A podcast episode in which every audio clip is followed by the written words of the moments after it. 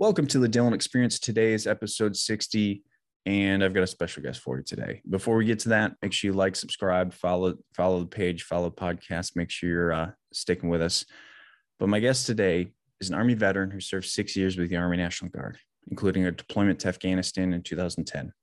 His brother was also deployed to Afghanistan at the same time, but was unfortunately killed in action on August 22nd, 2010. After returning home, my guess, struggled with coping from stress, the stresses of combat, the loss of his younger brother, and adjusting back to civilian life. In the years following his deployment, he noticed other veterans dealing with their struggles in unhealthy ways. He started his podcast, the Drive On podcast, which I've had the pleasure of being on, to connect with current and prior service members. He interviews veterans and civilians to discuss personal triumphs, life experiences, and emotional hardships to give hope and strength to the military community. My guest today is Scott DeLuzio. Scott, how you doing? I'm doing great. Thanks so much for having me on. I really appreciate this opportunity. Absolutely. We finally get a finally get a chance to have a conversation about about you this time. You know, we had a lot of conversation about me last time. So um, I'm excited to hear your story. I'm excited to hear um, you know, almost it's almost paradoxical. I'm I'm excited to hear about a, quite a tragic story, but it's I think really profound that you've you've found a way to step out of what I think is a really difficult thing to do, right? Where you have this loss, and so often we we like to put things behind us and and forget about it and move on. Um, but I think grief just doesn't work like that. I think grief has to be discussed. It have, has to be processed. It has to be, you know, people have to be remembered. Um, and so, without getting too deep into that, I'd love to hear you talk about this. Tell me your story. Why'd you Why'd you start your podcast? Why'd you Why are you here? Right? Why are you doing this right now? Um, you know, tell me Tell me everything. Yeah, sure. So, uh, you know, like you said, I served in in the military, and when you serve in the military, you whether you know it or not, you become part of this community, this this group of people. We are all looking out for each other. Um, it, it's just part of the deal when when you're in the military.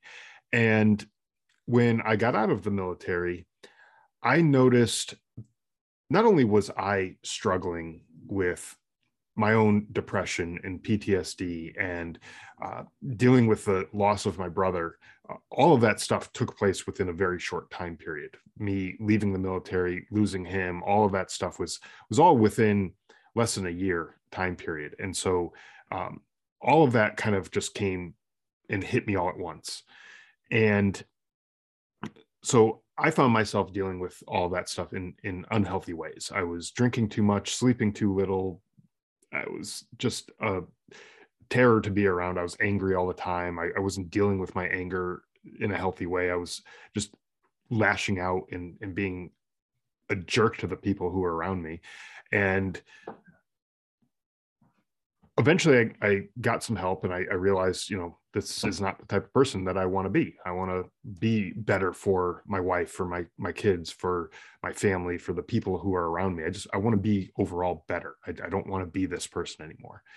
Um, and then after after a little while, our the unit that I served with overseas, we started losing uh, several soldiers to suicide when we got back home, and you know obviously one is too many uh, but when there's another one and then you know you start hearing of more and more people who you served with whether it was overseas or, or back home uh, here uh, you know that, that i served with uh, before or after the deployment it, it just didn't sit right with me. And I, I, I said i can't just sit around waiting for another phone call saying that so and so was killed uh, or, or, took their own life i should say. Um, that to me just didn't seemed like a, an acceptable option. And so I said, okay, what can I do? What can I do to help this situation? Because it's more than just the handful of guys that I served with. Uh, and I say guys because I was in the infantry, and back when I served, it was just guys. So, um, not not trying to, uh, you know, exclude the ladies from this. They they have their own, uh, you know, representation in, in all of this mess as well. Um, but I didn't I didn't want any of those guys to uh, be going through this alone. But more than just that, I, I re- recognize that it was a problem throughout the entire military community. There, there were people, uh, veterans, even going back to Vietnam veterans, who were still dealing with the issues that they came home with. Um, there weren't the services that are available today to veterans back then. Uh, they were basically told, "Suck it up and deal with it," and and they had to continue living their lives and dealing with all that stuff for all those years and people were not dealing with it in very healthy ways. So I, I said, uh, how can I help? What can I do? And so I decided to start my podcast, the, Drive On podcast, which you mentioned earlier. And through that podcast, I my goal was to talk to other veterans to share their stories, their hardships, the things that they've experienced. Um, you know, we when you were on, we talked about your background and, and things that you went through. Um, but more importantly than than just the the troubles the hard things that people went through how did you make it through that? What what caused you to flip the script and say okay now i i'm going to work towards becoming a better version of of who i am? And the idea there is to give hope to the other veterans who might be struggling in their own ways maybe struggling in silence not talking to other people and by having them be able to listen to these stories, it might give them hope and let them say, there is a path to a better life for me. Maybe I can do this thing that this person that I heard on this podcast had done and maybe that'll help me. Or maybe something just resonates with them and it clicks and it's like you know what? Yeah life is worth living. Uh, yeah i don't i don't need to call it quits right now. I, I can keep going and really that's that's where the name of the podcast was you know in, in the, military drive on is like you know you're going through some some crappy situation. Maybe it's a you know a tough mission that you're going through or or uh, you know even in training it's like a long ruck march march that you're going on and, and it just sucks. And it's like well just drive on. You you can you can get through this right? Yeah. you'll be able to finish this. So um, that's really where the name came from uh, of this podcast is like I, I want people to know that they can keep driving on. There is hope for them. There is something that that is worth fighting for. So um, so that's that's really where all of that came from. Um, you know I, I also wrote a book about my experiences in Afghanistan, losing my brother, uh, all that, that stuff that you talked about. Uh, the book is called Surviving Son. And that, that book exists for a few reasons. One is, you know, my brother's not here to tell his story anymore. And I want to be able to tell his story to whoever will listen, or in this case, read uh, his story. And I also wanted to tell my story, my little piece of this war that we we participated in, and let that be something that will outlive me. It obviously outlives him, um, but outlive all of us, so that future generations can can read about what we did, read about the types of people who served, and understand the sacrifices that were made so that in future conflicts uh, we really understand what it means to send troops overseas uh, and and what that means on a individual level uh, when you, you look at the families that get torn apart when when one one or more of them don't make it home. Right. so so that's kind of kind of the, the podcast of my book in a, in a nutshell and, and kind of where i got all of the uh, motivation for doing what i do. So I, I have so many questions. Um i'm going to start with this one because i know if i don't start here i'm going to forget. Um when you know when we do what we do, right? Because you and I both run podcasts and we both have written books and we both have we're doing things. We're actively trying to to help the people that we're trying to help. Where does the motivation remain? Or or where do you kind of like obviously you you talk to so many people, like where do you kind of garnish this uh this persistence to do all of this because this is hard work right? And it, it doesn't always pay off right now right? Like this is sometimes you know unfortunately what what we kind of deal with is we're we're speaking to people but oftentimes pe- the people that are listening are not speaking back to us right? And so we right. have this this kind of difficult conundrum of do i even know if i'm making an impact on people by doing this work right? So where does that kind of persistence go for you or come from? Where do you derive it? How do you how do you kind of continue to do this? Um, because it's hard work. Yeah, it is definitely hard work, and there is, as far as this side of the screen is is concerned there's no financial incentive for me to do this i'm not making money off of this i'm not getting yeah. rich and and i'm no i'm no joe rogan you know getting a you know top podcast or anything like that i'm not getting these multi-million dollar deals um i'm doing it honestly because there might be someone who stumbles across my podcast who is at the end of their uh their options. They, they feel like they have nothing left and they come across this or or maybe one of their loved ones comes across my podcast and hears something that resonates with them and that keeps them around another day to fight another day to to keep on going and and living i don't need to hear from that person personally to to know uh, specifically what that person was going through uh, to know that that person was about to pull the trigger or about to take that leap or whatever the situation was and end their own life. I don't need to to know the nitty gritty details of all that. I know that there are people out there who don't want to reach out and tell the world everything or even one person everything about what they had going on yeah. um, but i do get every once in a while i'll get someone who tells me things like you know i needed to hear this today like i really needed to hear this and without saying it, they don't need to tell me that they were, you know, on that that edge. I know that whether they were on that edge or not, it helped that person that one time. And that to me just means the world.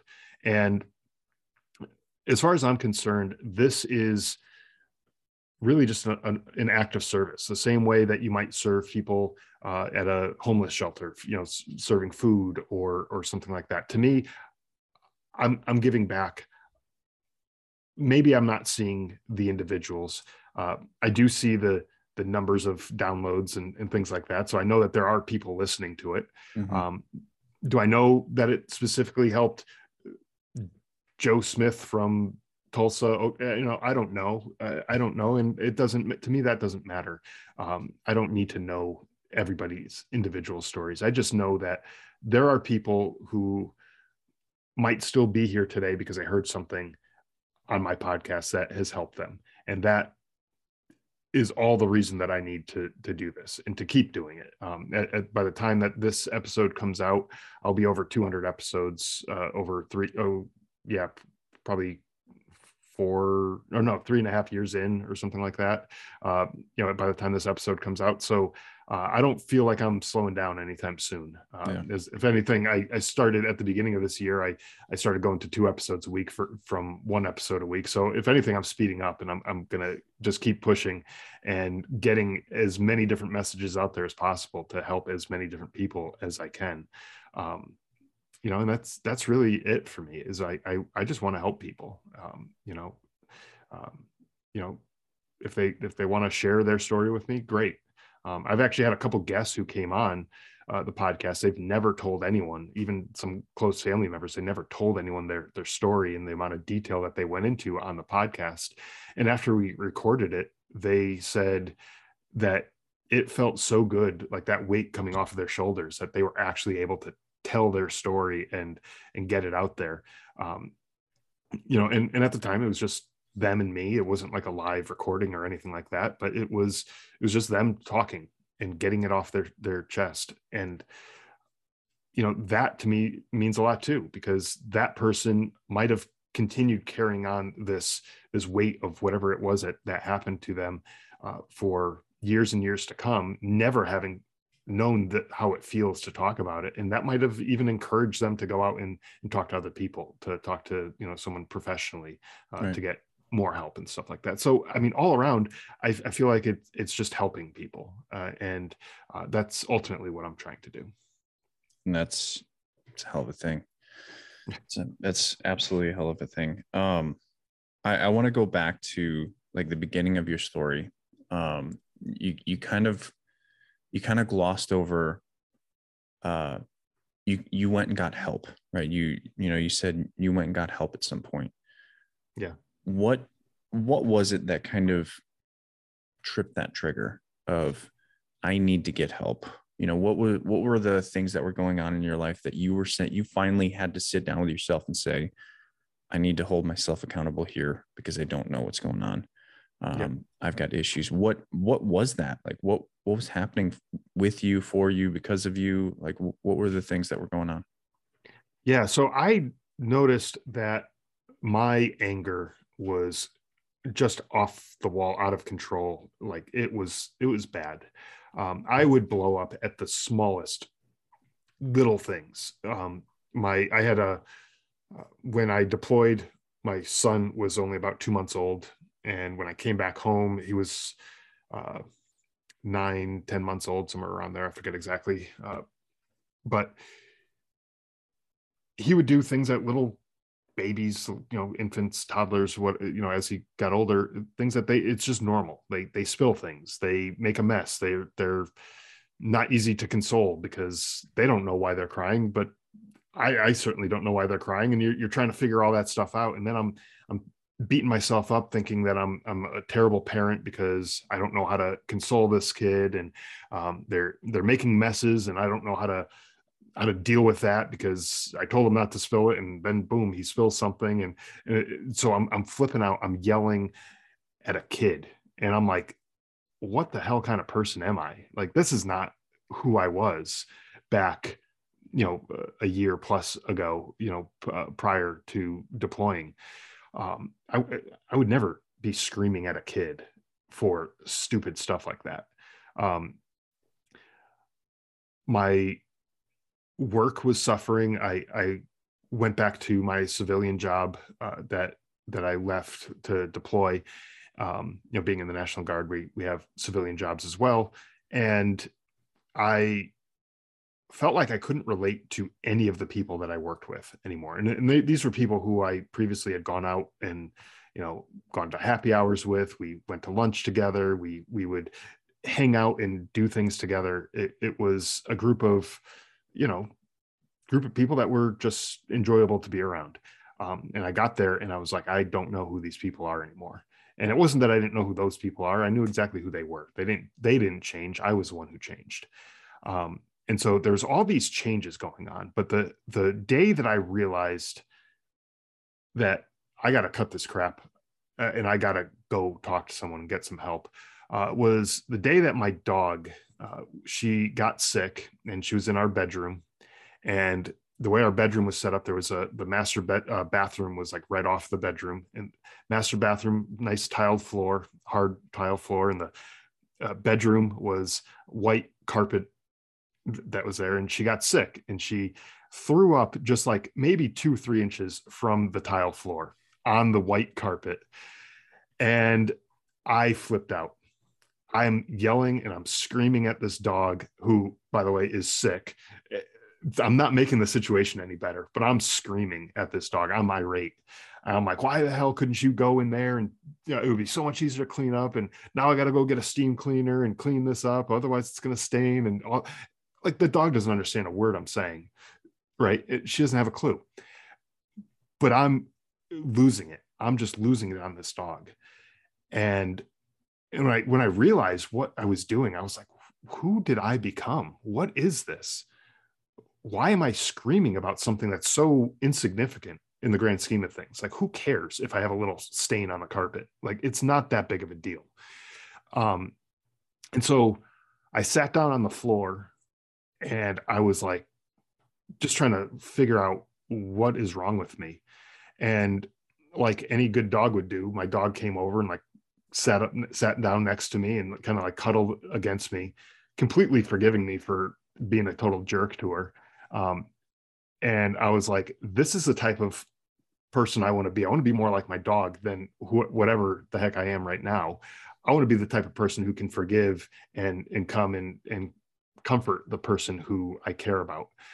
And so the next morning, I, I got on the phone. I called uh, the vet center, um, and uh, for anyone who's not familiar with the vet center they're affiliated through the va somehow i'm not entirely sure how but they offer uh, counseling services and and grief and services and all that, all that kind of stuff too and I, I was like you know what that that's probably exactly what i need they offer so much right like just yeah. like the vet center is is kind of the hub of all of the resources that you could possibly think of as a veteran. And so like if you if you are a veteran you're listening to this go there right? Like eh, don't just call yeah. them go there and and see and just because it's not it's not staffed you know and I, I don't know how it is for every state but i know like it, they're not staffed with just like just any old people.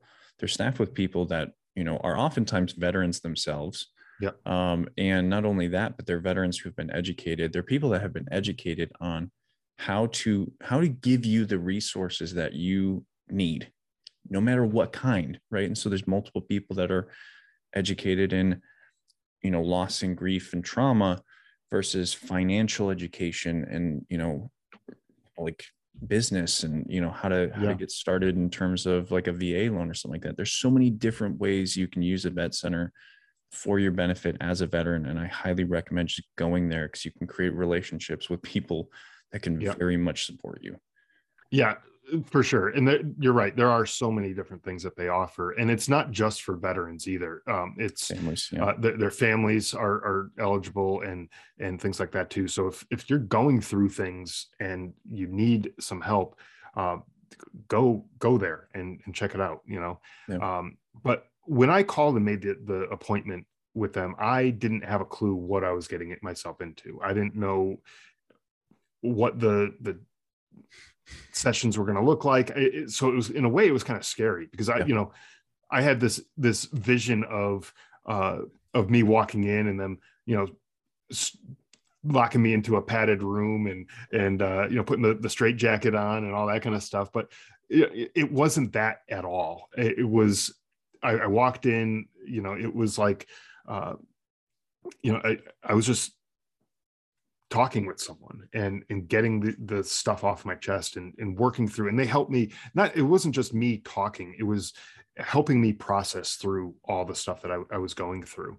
Um, but but after that initial phone call just making the appointment i it it made me feel better because i knew that there was going to be someone who could help me work through all of this that it wasn't all on my my shoulders. I still had to do the work and i still had to figure out what i needed to do but this person that i was going to talk to was going to help me get through this. And so it made me feel a little bit better that i didn't have to carry the weight of the world on my own shoulders. There's someone else not that they were carrying it for me but they were going to help show me how to carry it the right way um, and and deal with it. So that right there helped tremendously. But but over time, they helped me deal with uh, my insomnia and they helped me deal with the anger issues that I was having, which a lot of the anger issues, quite honestly, came from the fact that I wasn't getting enough sleep. So I was waking up uh, tired, cranky, angry, irritated, all that kind of stuff. And so let's figure out what the root cause is what's going on let's let's work on all of that stuff and so they the the guy that I talked to, he like you said, he was a veteran uh, himself. He served in Iraq previously. He he knew a lot of what was going on in in my head, and and he was able to help me process through a lot of that stuff. Um, and and it really did help me a lot. Um, I, I, went there for close to two years. It wasn't quite two years, um, but when I stopped going, the the person that I had been talking to all that time, he was moving on to another location um, out of state. And I was also, it was around the same time that I was moving from Connecticut, where I lived at the time, to Arizona, where I am now. And I thought, I'm doing pretty, pretty good right now. I think I'm doing okay. And, you know, maybe not 100% the way, the way I was before, but um, I think I got this from here. I, th- I think I can handle where, where I'm at and so I stopped going to see anyone for a few years. And uh, after coming out here to Arizona, I noticed myself slipping back into some of those old habits. I was I was drinking more and more. I, I wasn't sleeping very well. I was getting irritated and angry, and and all that stuff was just starting to creep back up. And so when I started noticing that happening, I said, okay, I need to go and get more help.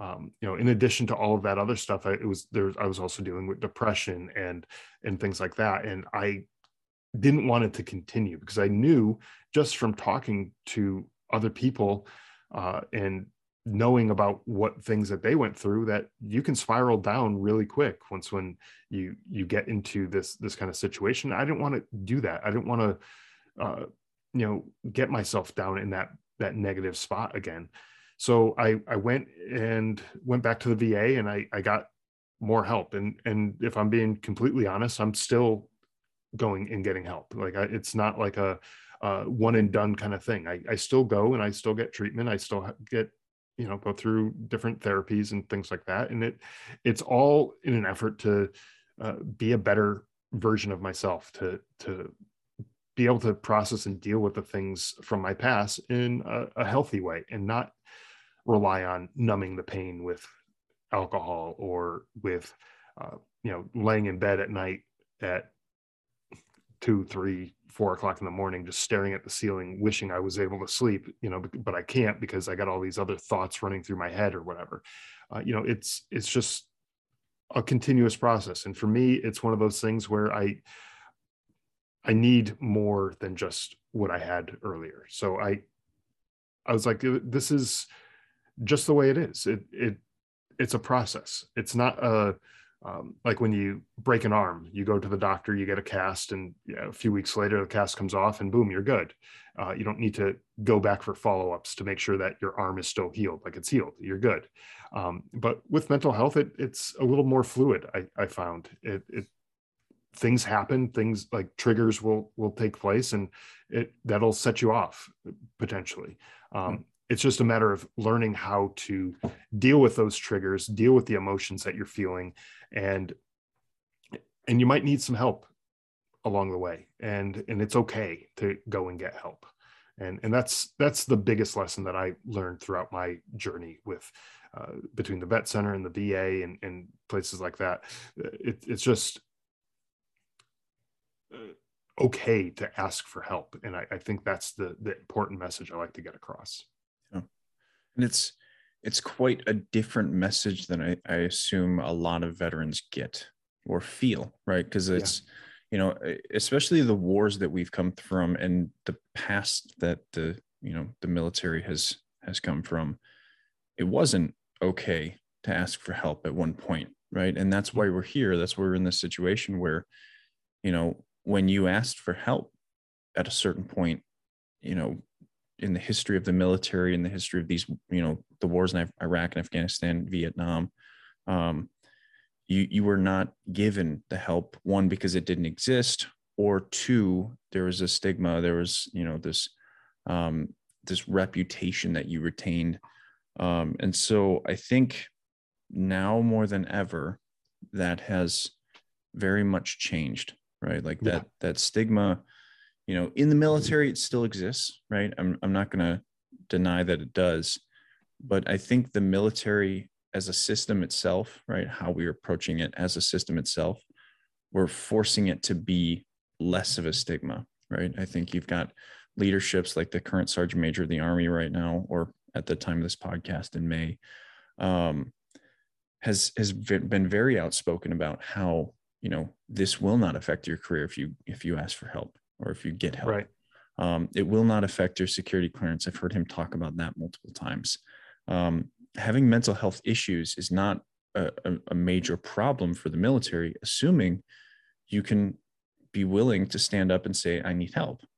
Right when when you know mental health issues become a problem is when you haven't asked for help and it becomes a, a glaring issue where you've become a toxic leader or you've you commit suicide or you you know you do these things that are um, to the extreme when yeah. all you you know all you have to do is take a step into the people that actually do care and that's maybe the hard part is how do you determine the people that won't create a stigmatized conversation or a hard you know won't make this conversation any harder than it already is um, and that's a that's a fair kind of assessment for for veterans or even current currently serving military members is how do you start that conversation um, and and ask for help? And you know i'm i'm curious like you've you've talked to you know by by the time this comes out you'll be 200 i assume close to 200 people.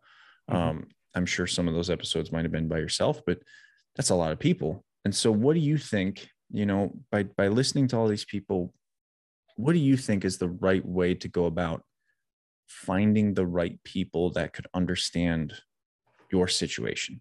Or you know or in in the your situation as in like the overarching veteran kind of situation? Well you know i i think i want to talk to the the leadership uh, side of things. When you have someone like the sergeant major of the army that you were talking about who is so strongly for mental health services, showing that it's okay to go and get mental health treatment if you need it.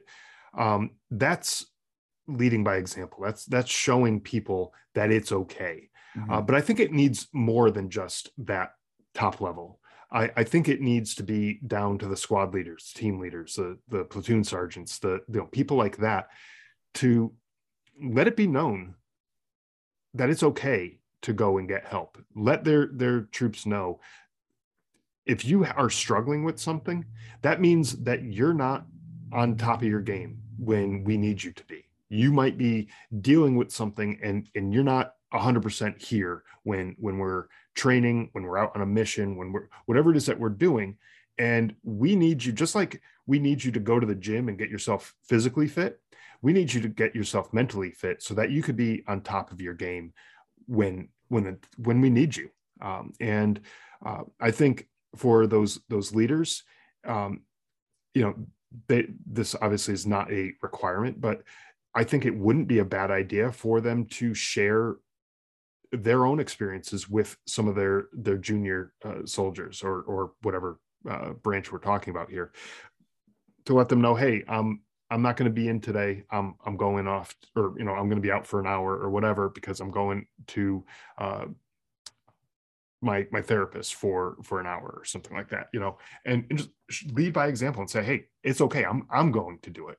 Um that that to me i think is is huge in reducing that that stigma because if the that nco that you're looking up to you know I, I know a lot of private specialists you know they they look up to some of these these people as almost like they're they're gods or you know at least like a parent, parent figure yeah. right right um and you look up to these people and it's like okay well if it's okay for that person to go and do this and it's certainly okay for me to go and do this um i know when i was in this was you know 2005 to 2011 time period um it was kind of like just suck it up and deal with it like no like going to, to talk to someone is kind of showing weakness uh, is is the way it was perceived um, you know i know when we came back we had like mandatory mental health screenings that, that we had to go through um,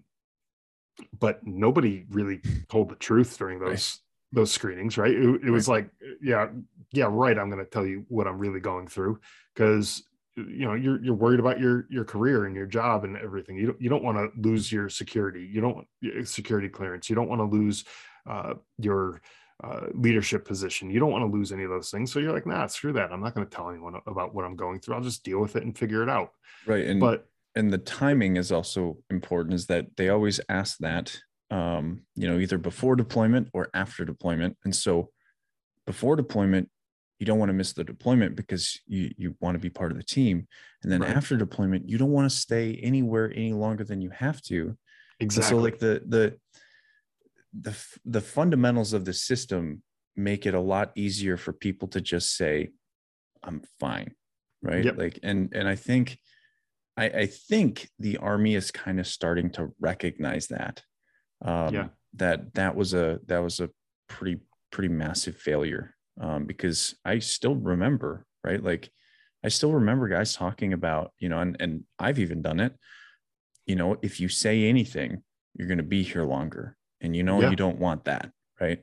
exactly. And, and I remember E5s at you know at when I was younger, just being like, yeah, we you know we would tell guys like, don't say anything, right? Because otherwise you're you're gonna be you're never gonna get home, you know. And it's yeah. just like that kind of stuff. Like when you play the system like that, what ends up happening is a lot of people fall through the cracks. Um, and now there's plausible deniability for the military to say, yeah, they're fine. There, there's nothing yep. we can do. They didn't follow the system. But at the same time, the system was part of the problem, right? Like the leadership was just as involved in this fiasco as the system itself. And so it's, you know, it's a, right. a big conversation. Yeah. And uh, to that point, when I came home after my brother was killed, uh, I, I, came home. I was there for his funeral, and um, being in the National Guard. Uh, for people who aren't familiar, the the governor of the state is one of the commanders in chief, also the president, obviously, but um, the governor of the state also. And so she was at my brother's funeral, and she told me and my family that uh, she was going to make sure that I did not go back to Afghanistan because my deployment at that point was not up. But she she said there's there's no way that she's going to allow me to go back. So I stayed home. Um, a couple weeks after my brother's funeral, I got a a call from the National Guard saying that I needed to uh, uh, you know process off of active duty because I still technically was on active duty, and where we processed into active duty was in Indiana and so they sent me to Indiana to go finish my my processing to to get off of active duty. Um, and they did all of the the medical screenings, the mental health screenings, all the paperwork, you know, filling out your DD two fourteen and all that kind of stuff, all took place there. And I knew exactly what you're just saying. If I was to tell them that I'm struggling with my mental health, I was probably going to be stuck there for quite a while. Yeah. Uh, there, there, and at the that time after losing my brother i wanted nothing more than to be home with my family. Yeah. that's that was my goal. And so they gave me like i think i was scheduled to be there for like three days or something like that. And i got done with everything in a day and i was home the next day. Uh, and i was that's how quick i went through everything. Because yeah. exactly the, the thing that you just said is i didn't want to be stuck there any longer than i needed to be. Um, had they done this type of screening closer to home where I could have uh, gone home at night and, and been with my family, I probably would have been a little bit more honest. Uh, yeah. You know, I, I, probably would have opened up a little bit more and said, yeah, you know what, there's probably some problems here. Um, I don't want to be stuck in Indiana with nobody that I knew. Like, what? Who, who in their right mind would want to do that? Uh, you know, and I, and at that time, I wasn't even in my right mind, and I didn't want to do that. It's it, you know it's it's so funny that you you talk about this because this is exactly what happened to me right? Like i you know it, it wasn't the um like i said something and i got kicked back. Well i kind of did. It you know like the the fort knox situation in my life is i came home from afghanistan and went through fort knox. I was done in like seven to ten days. I don't remember exactly but then we were back in wisconsin and three days after that, I tore my ACL while I was on active duty leave. Um, and because I was on active duty leave, I told my commanding officer, um, my major, and she she sent that word up to state. And what state did was they sent it to active duty because I was still, you know, I was under federal, uh, like Title 10 orders. Um, I had to go back to Camp Atterbury, right? And and go through like they had to diagnose me with the problem that existed because I tore my ACL. Um, and it was a major injury, so it required surgery. So they sent me to Fort uh, Fort Camp Atterbury first for I think a week or so, and then they then drove me down to um, Fort Knox for surgery. And so I, I became a part of the medical the me- medical battalion there as a as a you know recovering uh, recovering soldier um, and when I first got diagnosed, when I first got there, they were like, you'd probably be here a month before you get your first appointment for diagnosis. And so you need your diagnosis to do anything, right? That's not including yeah. treatment. Um, and so I was there for, I was literally there for, you know, th- about three weeks. I had gone through all my in processing. It took me about three weeks to go through in processing. And then I got my diagnosis of you have a torn ACL. We can do surgery a, a month later. And then from that month, it'll probably be a nine to 12 month recovery. And this is all after like, you know, I'm in, I'm in Fort Knox, Kentucky, never been there, right? Don't anything about it. Um, my home is 500 miles north of there. So I'm like, I don't know, how do I get there? I didn't have a car at the time, right? They yeah. bust me down there. Um, and so I'm just, I'm just trying to figure out like, what do I do? Like, how do I do this? Right. This is after a deployment that was incredibly traumatic for me. Um, you know, I was sleeping a couple hours a night at the time. So I'm like, this, this is just terrible. And so yeah. like, it's just that, that lack of empathy for how do we take care of soldiers? Because now I have nobody, I have no support structure. It's completely negated because, you know, in National Guard, you go to your unit, you live near your unit. That's the that's the reason we have National guards. Like I'm not joining active duty because I don't want to move my my family, you know, every three years. And it just when I looked at the guys around uh, the medical battalion, I'm just I'm shocked right? Because guys have been, some guys are there for two or three years at the time. Right. Um, because they're going through the med board process and they need to be processed out of the military. Where some guys are there for a year and still haven't been diagnosed because they have to have everything diagnosed before they can start the full treatment plan. And so it's like they can't do everything until like the processes in that scenario were ridiculous. Mm-hmm. Um, and and not only not to mention back in 2012 when or 2012 2013 when all this happened, the government was on sequester, so that like half the people you were in processing and out processing with weren't there when you needed them to be, and so like when I when I actually out processed, I had to wait four weeks to out process because one person took those, like took the first three weeks off of me, you know. So I never, I'm I'm sitting there waiting for one signature for two weeks. And I'm like, what the what the fuck? You know, like this is dumb. And so like this the the the horror, the horror stories are real. Yeah. You know? And if you know, if we were ever to get in a war again, like it's it's still there, right? And so like that's the that's the the really dark conundrum that that soldiers and veterans kind of are stuck with is if I say anything, that could happen to me, right? Right. And you know, it's it's a little bit different with mental health, but like a physical injury, you know, and a TBI, right? Like those are pretty well connected.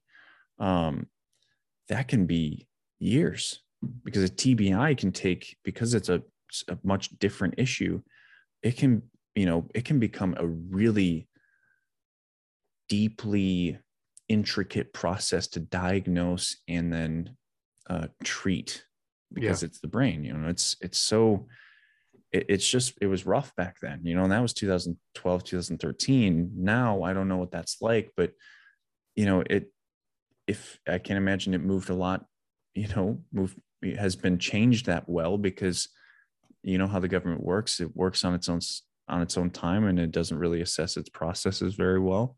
Right. Um, so yeah i mean it, it is a scary situation and it's funny you talk about this stuff because i actually literally went through it. Um yeah. you know i well, easily I, could have you know done all of my recovery here right? Yeah. But i had to be in fort knox because reasons. You know i i had something another situation that was similar to what you're saying, where I went to the the military doctors. I had a knee injury uh, from my deployment, and I had them take a look at me, do do an exam, all the, the stuff that they do, and they said, "Yeah, you'll probably be fine. Just take some Advil or Motrin or whatever if it if it's really bothering you, but just stay off of it for a few weeks." And at this point, it was already a few months after the injury, so I'm like, uh, I don't know really what a few more weeks is going to do for me, but there's sure. something wrong. Like I can't walk normally with this. I can't jump. I can't run. I can't do any of that stuff.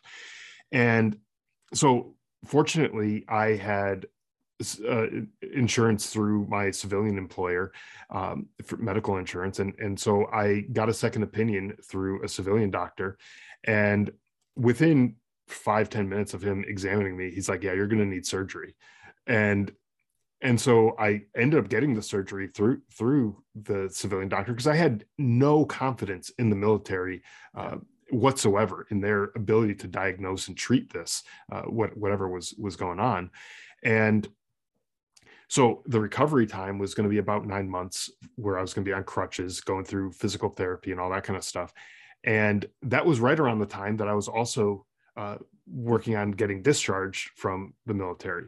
Well, when, once they saw me walk in uh, on crutches, they didn't want to discharge me because they're like, okay, well, we have to make sure that you're okay. It's like, well, you tried to make sure already, yeah. but you you screwed that up. So I went and took care of it myself. How about you just let me go and I'll figure this out? You know, it, it was it was just such a it's frustrating frustrating backwards way of doing everything. It just Yeah. made no sense to me. And at the time, that was when I was going through all these anger issues and stuff. That just made it worse. You And- know, and and no one no one back then really knew how to explain like why it was important that you stick with the process. Because you know when when you look at it and you have a military related injury like you know we've we've had um if there's no documentation there's nothing right? You get nothing. Right. and so when when that you know when your knee injury that you sustained because of your deployment has no get documentation and 40 years from now you need a knee replacement guess what i hope you got good insurance because that's what's going to pay for it. Yeah, whereas because you've had a knee injury and then you've documented it and you stuck with the process and the military walked you out with that medical board process you now have disability. And whenever you have a knee surgery done or a re- knee replacement done or anything like that guess what? Military takes care of that. The va the- Yeah. you know the veterans the, you know the pool of money designated for taking care of our veterans will cover that and that is i mean nobody knew that back then because it just wasn't nobody had been through the process you right. know? like like it it, it just it, it's baffling sometimes that you know it took as long as it did to really to get leaders kind of informed on that you know and and it's it is unfortunate because i think it still it still does happen where you know there's there's no one that really sits down even in demo because i, I did demo in 20 uh 2019 um there was no one that really sat down and explained that to us Right. of hey did you guys have an injury? Because if you did this is what you need to do right? And even on even when you're on active duty even national guard right maybe the full timers know maybe you know maybe your your your your staff officers know or your you know your even your staff ncos know. Um, but there's really not a good uh, system to help leaders know like hey this is what needs to happen when we have injuries. Um, you know and and make it as you know as as as what what am i trying to say? As as pertinent as possible where you need to get these documents in. You need to have this sworn statement. You need to have this uh, built because if you don't you can't get an, you know an lod um, and take care of these these guys. Yep. um, and and just unfortunately that so many guys walk out walk away from the mil- from the military without disability um, without uh, at least recognition of those injuries so that when they become problems in 30 years because they will um, they have no one to turn to. And they'll always look back on their time in the military and say well the army gave me a, my, my back issue and they they did nothing about it right and it's Yeah. it's unfortunate because they'll have they'll always have that tainted sense of uh, betrayal almost from an organization that was trying to win a war you know and, and Right. un, un, it's unfortunate because the system did fail them um, but yeah it's just unfortunate because it, it, it creates it can create such an animo you know a culture of animosity in the veteran community. Um, and, And- that's and I think- I think a lot of that is why there's so many people who have this this negative connotation associated with the VA because you know oh the VA is not doing anything to help me. Well, at, on this on the same side of that, like you also didn't do anything to help yourself by doing all those things that you just said by by getting it documented by by doing all the, these things that you should have done um and and granted you probably didn't know that you were supposed to do these things and the re or if you did know that you were supposed to you didn't know the reasons why. So you know all of that is is hard to uh, just place, place all the blame on the VA because yeah. you kind of have to take care of yourself too and and keep all of that documentation and, and make sure that you have all of that so you can present it to the VA if if need be in the future right if there's if there's any advice that I would give to you know either people that are about to join the military or in the military or about to get out of the military I don't care even veterans um but mostly for active duty or people that are in um is be the biggest advocate for yourself that you can be yeah. Uh, even if it seems ridiculous, you know, I don't care if you have a toe injury, right? Like go, right? Go get an LOD, go, go take care of yourself. And, and if your people around you look at you and say, the fuck is wrong with you? You, you, you know, you're being a pussy or you're being a, you're being a bitch. Like, like tell them to fuck off because yeah. that's advocating for yourself. And, and if that toe injury then becomes something where you know your balance is completely thrown off or something like that imagine how important that would be to have the support from military and and veterans affairs financial you know the financial system to take care yeah. of you right? Um or like you know your finger right? And then you have arthritis in your fingers because of it. Like those right. things are just so just advocate for yourself right? Keep your documents. Tell tell people you want it looked at. Take the time because it's your body you know you only you get you know somewhere between 3 and 20 years maybe more um, to give to the army or the military uh, and then assuming you live a long and healthy life you still have 60 years to live right? You know and and and so if if you don't if you don't take care of your body right if you don't take care of um, the the situations that have hurt your body and you don't have anyone to support you you're going to live a life of pain. And i know you don't want that. So take care of yourself and advocate for yourself and all those people who call you a bitch for going to get looked at and get examined get the documentation all that stuff not a single one of them is going to be standing there 20 30 40 yeah. years with their wallet open helping you pay for whatever it is that you need at that point. So screw them like go go take care of yourself. They're going to be the one with the back injury complaining about the military like they they yeah. should be paid for this but you know i didn't do my lod yeah you know, right. it, like and and i don't want to make fun of those guys like but at the same time that's the reality like if you don't if you don't advocate for yourself in 40 years you're gonna you're gonna be complaining about yeah. the fact that your back is literally broken because you've had a ruck on your back for 14 years or something like that um, and your lumbar is just completely fucked, right? Yeah. And it's just like at some point you've got to you've got to swim against the fish, right? Or swim against the uh, swim against the stream, and go get what you need taken care of.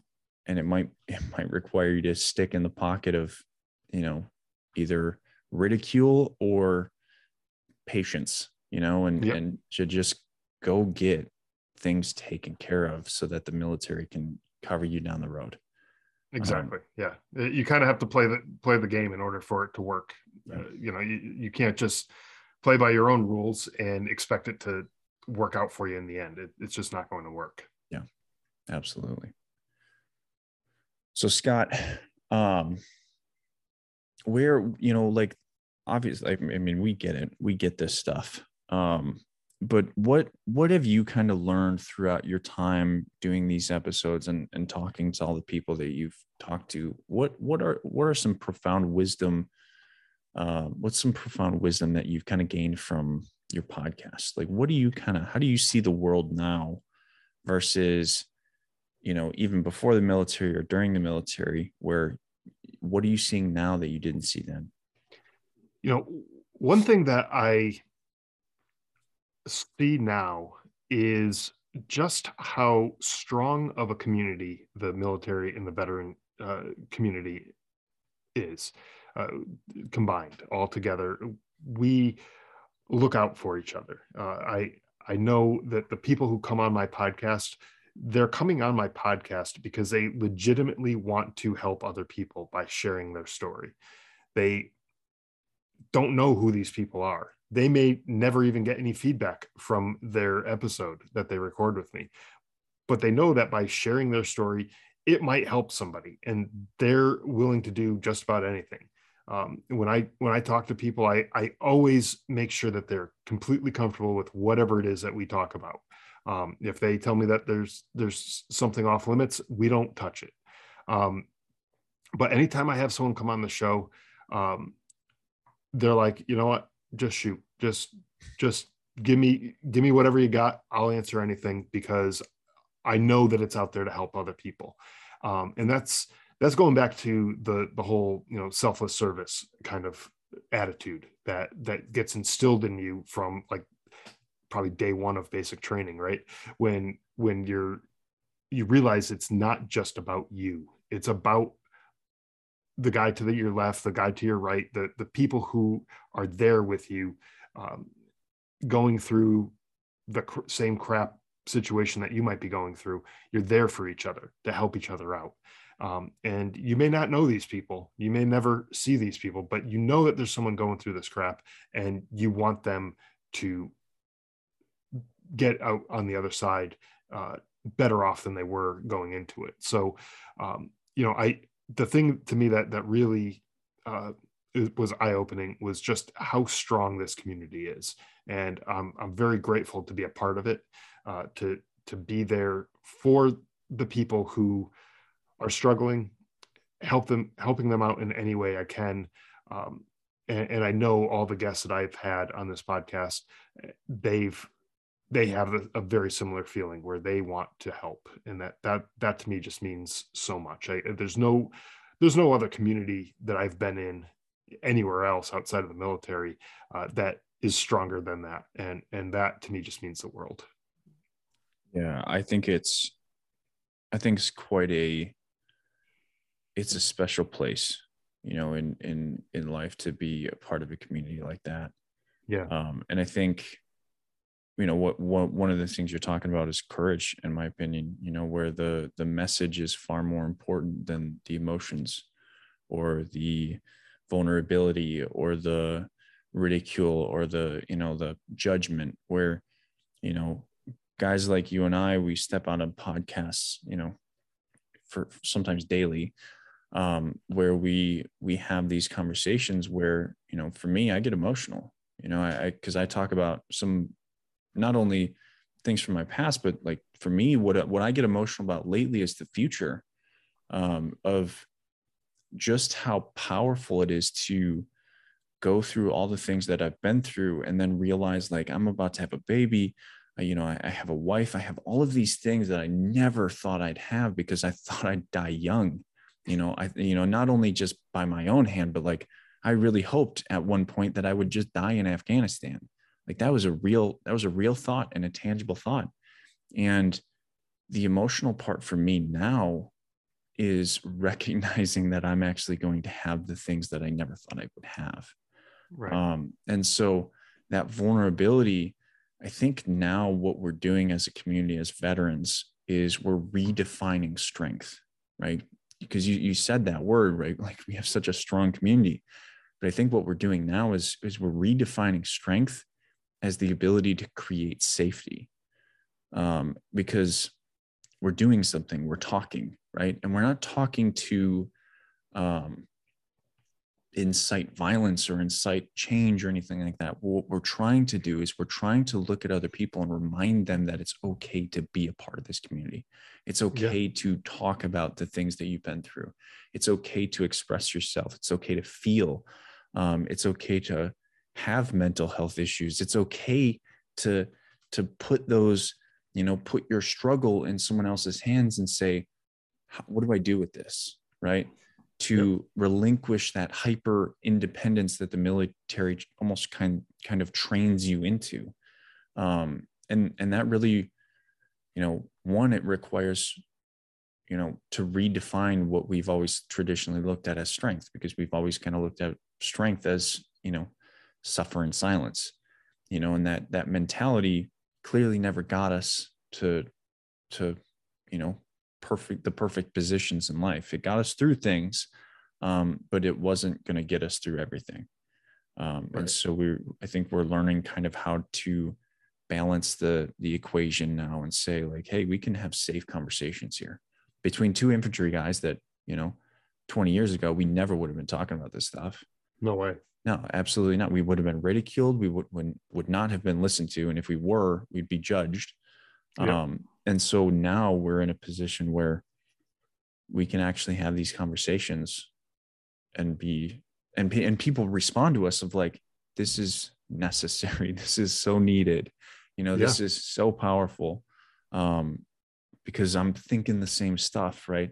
You know I, I can only imagine how many veterans right now right? It's 2022 how many veterans are thinking like man i i'm actually gonna have a life right? Like thinking back of like i almost didn't have a life. I almost lost my life so many times throughout the years and now i'm sitting here with uh, you know a family. I have a family here that i i can actually hold. This is real you know this and it's it's a weird feeling to kind of step into that for the first time of that recognition of realizing what do i do with this? Right? Like yeah. how do i how do i enjoy this you know these are the conversations that veterans i think really need to have is because you don't have to just suffer all the time.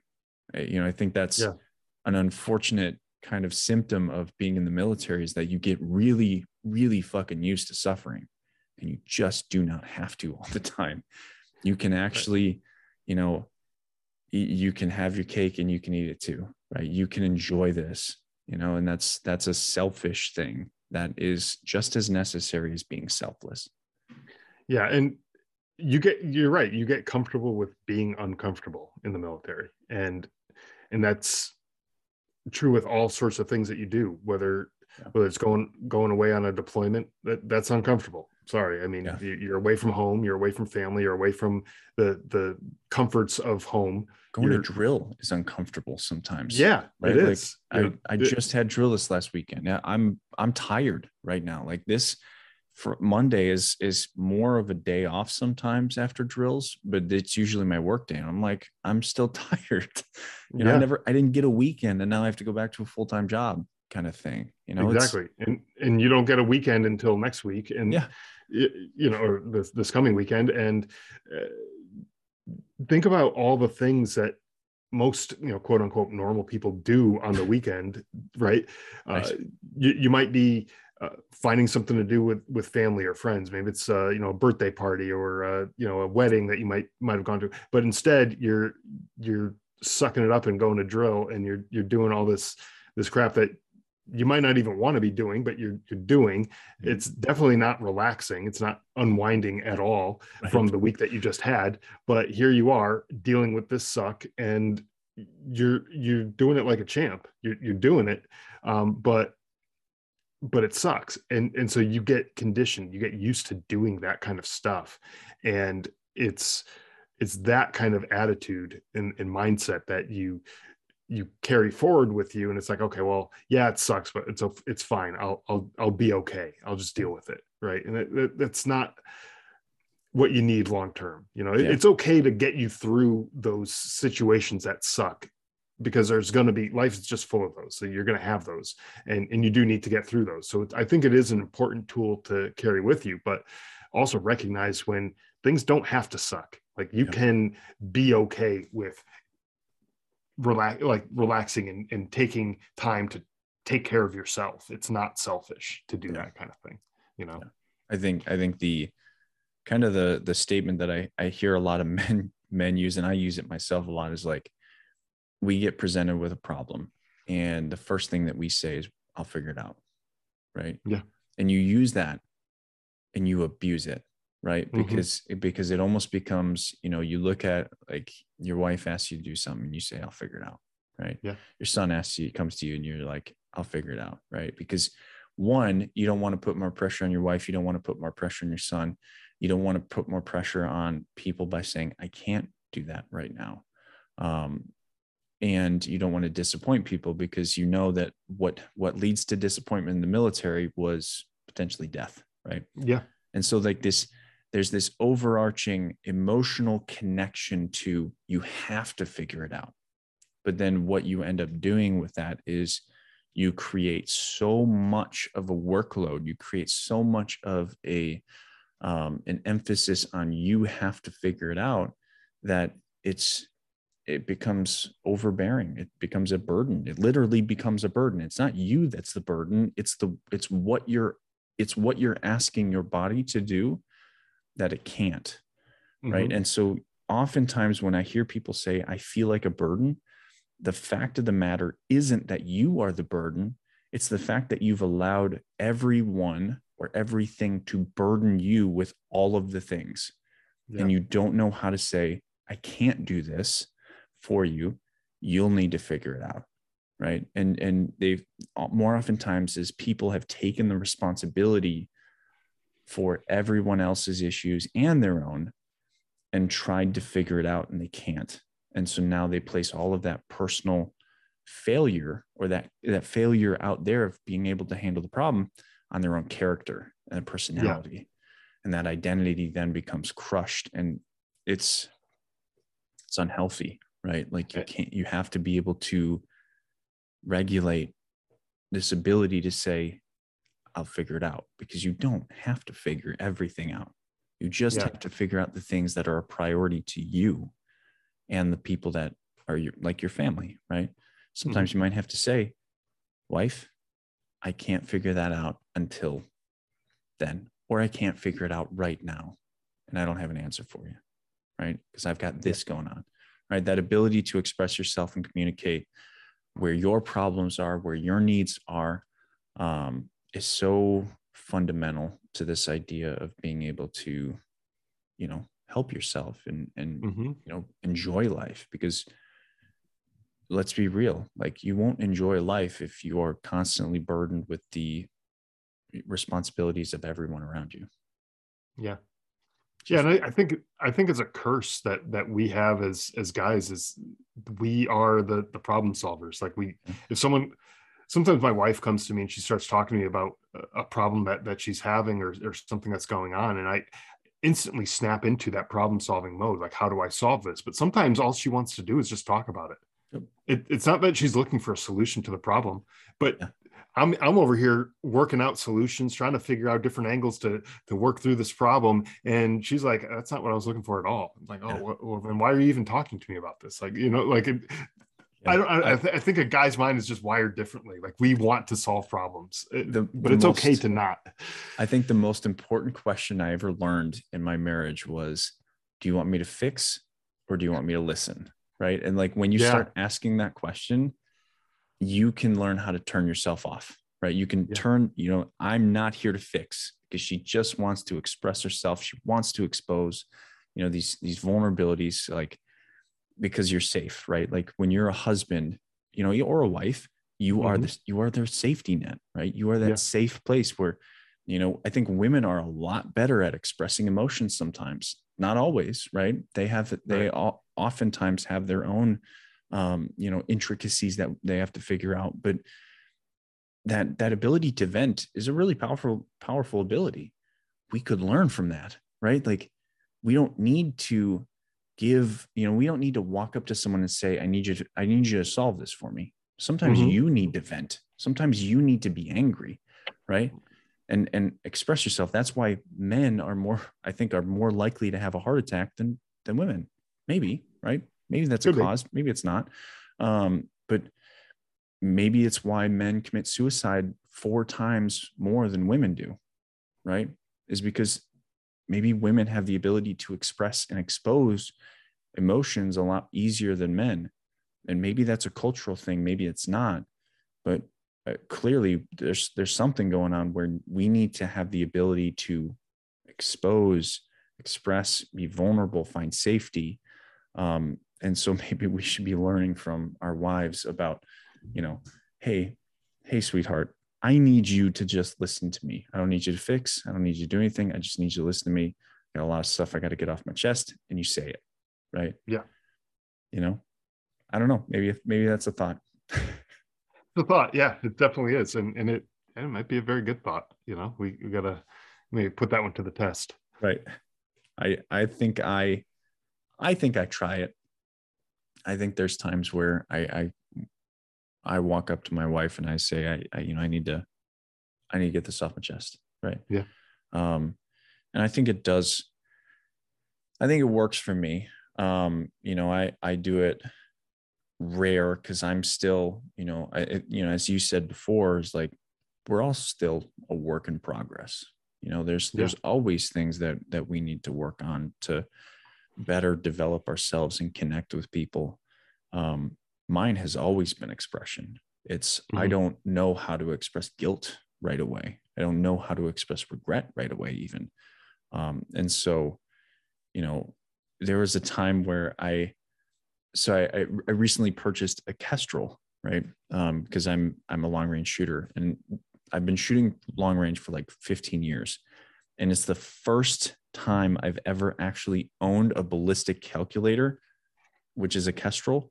Um, and so it was like a pretty big purchase for me, but it's an expensive purchase. And normally I always talk to my wife about those bigger purchases. Um, and I didn't. I, I, don't know why. I just didn't. And I felt guilty about it for like a week. Um, and and finally, like we were getting out of the car one day, I'm like, babe, I need to, I need to tell you something. And it, it took me a week to process this and, and look at her and say, I bought a Kestrel and it wasn't the more expensive one, it was the cheaper one. And she was like, okay. And that was it. Like that was the conversation. I was like, I don't know why I couldn't tell you that sooner, but I felt guilty the whole time from from the day I, that because I bought it at like 11 o'clock and she had already gone to bed. Yeah. Um, and I'm like, that whole night I thought about it. Right. And I just didn't tell you. You know, there's multiple opportunities for me to tell you, just didn't know how. Um, like we had the money, it wasn't a problem, you know, and, and, and it was just that there's there's always this piece right where you're you need to work on and it it was practice right? It, that was the kind of thing where i sat down and i was like why did that take so long? And you you learn to start digging into that sometimes and and practicing it because i i might not have told her you know three four years ago right. these are these are things that i'm still working on and addressing of like how do i process guilt because it's questionable sometimes, right? Yeah, right. exactly. Yeah, and I, I know exactly what you're you're talking about because I I've done the same type of thing where I I've gone out and bought something and you, again my wife and I we talk about all sorts of bigger purchases. We we have a, a set dollar amount. Anything over that or anything under that, we you know just go ahead and you don't need to talk about it but uh, anything over that we we typically talk about and and a couple times i've just not thought about it and I, I went off, bought it and and uh then afterwards I'm like, oh man, I, I really should have said something. I, I, should have talked about this first because you know this was our agreement. We we said we are going to do this, and so I, I, bring it up to her, and she's like, well, you know, it, it's fine, but you know, let's talk about it next time. And and so, um, you know, it, it's just it's a like you said, it's a practice. You you yeah. have to you have to work at it, and it's not a, a reflex where it's just easy yeah and and it happens naturally it, you kind of have to work at it yeah and it can be i mean that that kind of thing is i think more common than than we might care to uh care to think uh because it, can be certainly quite crippling in a relationship if you don't have the ability to talk about things you're guilty of right, right? when you when you make a mistake how do you bring it up is it rec- how is it received right having those conversations um, are remarkably difficult and I, I think mm-hmm. if you're if you're going to have a relationship, you really want to be able to, you know, feel guilt and express guilt uh, to a person that's not going to crucify you in in whatever way, right? Like that's just not yeah. a that's not an enjoyable way to live life, and you know, it, it's just it's hard. And certainly, if you make a mistake, you should hold yourself accountable, right? That's partly sure. why you know I've you know I feel guilt for a week for buying a you know buying a Kestrel. It's like that's my accountability for myself of like i don't do that very often right i don't i don't make a grand purchase like that very often And so when i do that guilt is a reminder for me in some ways to make sure I don't, you know, abuse that that freedom that I have of having, you know, a debit card or something like that. Right. Um, you know, and and so it's it's not a bad thing, but why did, you know, for me it's the question of why did I not feel safe to express it sooner? You know, and maybe it was just not the right timing or maybe it was forgotten for multiple days, but you know, that digging into that question is really good for your relationship, I think. It is you know and yeah and, and it could even just be as simple as embarrassment like i, I feel embarrassed yeah. that i went and spent that kind of money on something that was a you know a guilty pleasure kind of thing or yeah. or uh, whatever it is I, I feel embarrassed that i went and spent that kind of money without talking to your your spouse or you know whoever first and when you're embarrassed you don't you don't want to face that head on. That, that's like weird it's awkward it's uncomfortable. No one wants to yeah. be embarrassed and, and get that dirty laundry out there right? So so i mean it could be something as simple as that. And um, but it, it's important to face those things and get that get that out there for like you said for the, the good of your relationship. Courage. So. yeah. Yeah. Well scott it's i mean we could we could talk for hours. We could um, I'm sure but let's i think we should probably wrap this up so we can uh, go about our business today. Um, if there was I'm, I'm going to ask you the question then we can talk a little bit about how to get in touch with you and you know where you can find your book and stuff. So if there was one question i'm sorry one message you could leave the world what would it be? Uh, i think the message would be that it's okay to ask for help, not just with regards to mental health, although that's certainly true as well, but for anything. Uh, we're talking about, you know, we're we tend to be the the problem solvers, and we we tend to uh, want to take the weight of the world and put it on our shoulders and, and carry it around so that our, our loved ones, the people around us, don't have to carry any of that stuff. And it's okay to ask for someone to help. Um, that to me is such a powerful thing. Uh, just just to ask for help. It doesn't matter how small the thing is. It, it could be uh, asking your your kids to pick up after themselves or asking them to take out the trash or something or, or do the dishes or, or, whatever it happens to be uh, it could be something very small um, but that one less little thing that you have to do in that day frees you up physically, mentally, it frees you up to be able to uh, to be able to focus on the bigger picture and the, the things that are actually important in life. And so it's okay to ask for help. And I think if I was to leave the world with with anything, I think that would probably be the message I'd like to leave. Yeah. And I think it's a good one. You know, that that doesn't necessarily mean that you'll always get the answer that you want Right. But I think it's important to understand that you can ask the question. Right. Yeah. And, and, you know, it's always important that it's, it's important to know that when you ask that question, or if you don't ask that question, you'll never get a yes. Right. And mm-hmm. so if you ask the question, you might just get what you want. And if yes. you, and you might not, but I can tell you, if you don't ask, you won't get anything. You won't get That's shit. a guarantee. Right. Guaranteed. Like absolutely. Right. Like very few people are going to walk up into your life and just be like, you know what? I'm going to help you with that. Yeah. Even though you didn't even ask me. It's like, that's how, how often does that happen to people? It's so remarkably rare that like when it, when it gets, gets caught on camera, it's like, wow, this is, this is a wholesome moment. Right. Right. We don't have all that many wholesome moments in our lives. Like, yeah, 99.9% of your life is going to probably not be that wholesome, you know? Right. So, well, it, yeah, exactly. And, and it's actually kind of awkward if if someone approaches you right? Yeah. there's a, a, a, older woman in a, in the grocery store parking lot. She was struggling to get some something heavy out of her cart and i was trying to uh, and, and i saw she was trying to get in the, into her trunk and, and she was struggling with it. And so I, I walked up to her and I, I, said can i help you with that? And she looked at me like i had three heads. Yeah. like like i was just like what are you insane? Like, why are you, why are you approaching you me? Talk like to me. How dare you? Like, I don't know you. Don't talk to me. Right. And, and it's like, I'm just trying to be the nice guy and, and help this, this lady out. I mean, I don't know how she's going to get out of her trunk when she, she gets home, but that's her problem. Right. But I'm, I'm here now and I, I can, I can help. So I'll, I'll help if I can. And, uh, uh, needless to say, I didn't end up helping her because she was just like, "Oh no, I'm good, I'm good, I'm good." But but it's like, right. you know, you're right. It's so rare that it's actually looked at as like, okay, what's your what's your real motive here? Like, are yeah. you are you gonna rob me or you know whatever? Like, what what's right. the deal?